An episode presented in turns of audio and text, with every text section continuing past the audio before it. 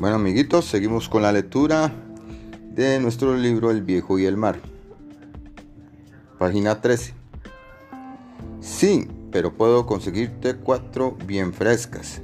Está bien, pero solo una, dijo el hombre, a quien cuya seguridad y esperanza nunca le había fallado, pero que hoy se hacía presente como una brisa para refrescarlo. Dos, propuso el joven.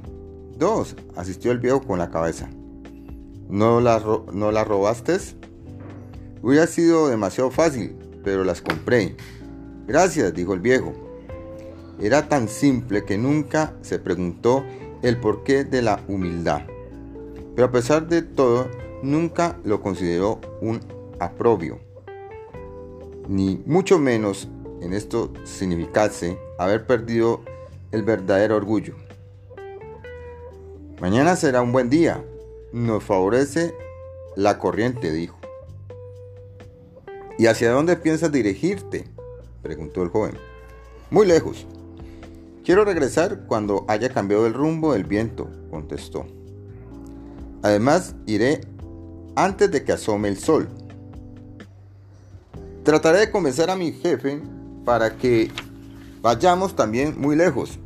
Así, si necesitas de nuestra ayuda, ahí estaremos, dijo porque estoy convencido que pescarás grandes peces. Pero a tu jefe no le gustaría ir lejos, dijo el viejo. Es cierto, dijo el joven, pero yo voy a decirle que vi algo en, la, en realidad él no puede distinguir. Por ejemplo, un pájaro trabajando. De esta manera le diré que salgamos a pescar dorados. ¿Qué tan mal ven? Sí, está casi ciego. Bastante raro, dijo el viejo porque nunca lo vi andando tras las tortugas. Eso es lo que lo vuelve ciego.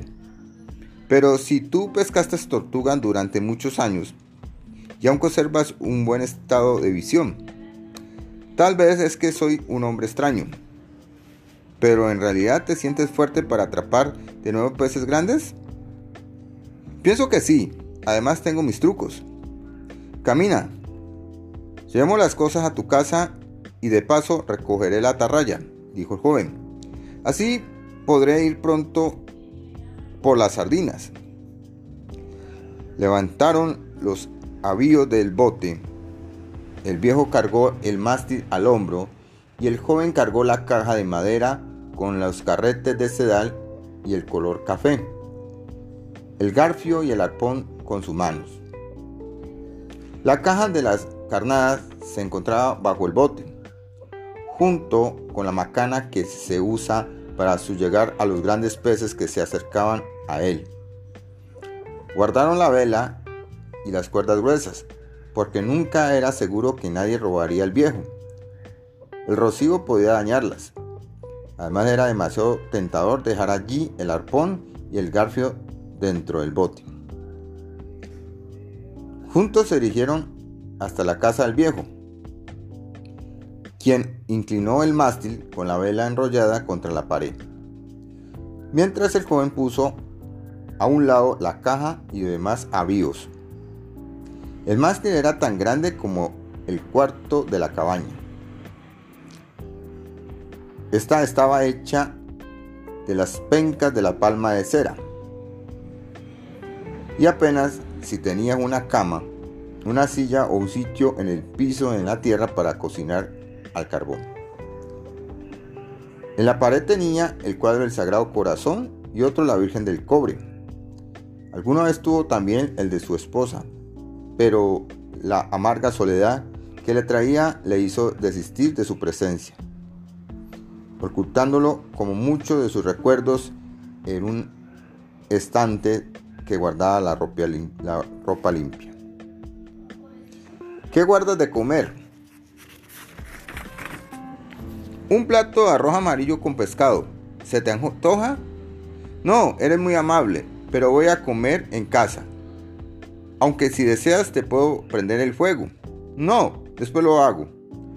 O simplemente me lo como frío. ¿Quieres que me lleve la atarraya? Como quieras. Pero en ese mismo instante el joven recordó que la había vendido. Y era que todos los días repetía el mismo episodio ficticio. Así como tampoco había plato de arroz amarillo con pescado, el joven lo sabía. 85 es un número de suerte, dijo el viejo. ¿Y qué tal si vieras llegar con un pescado que pese más de 2 toneladas? Bueno, voy por la tarraya y las sardinas. ¿Vas a quedarte sentado junto a la puerta expuesto al, al sol? Sí, así lo creo. Voy a aprovechar que tengo el periódico de ayer para leer acerca de los partidos de béisbol. El joven no sabía qué creer lo del periódico o pensar igualmente era una fantasía más del viejo Santiago. Pero enseguida el viejo lo sacó debajo de la cama dando fin a tan poderada duda. Bueno amiguitos, hoy leímos estas hojitas. Estamos en la página 17 del libro del viejo del mar. Tenga un buen día. Chao.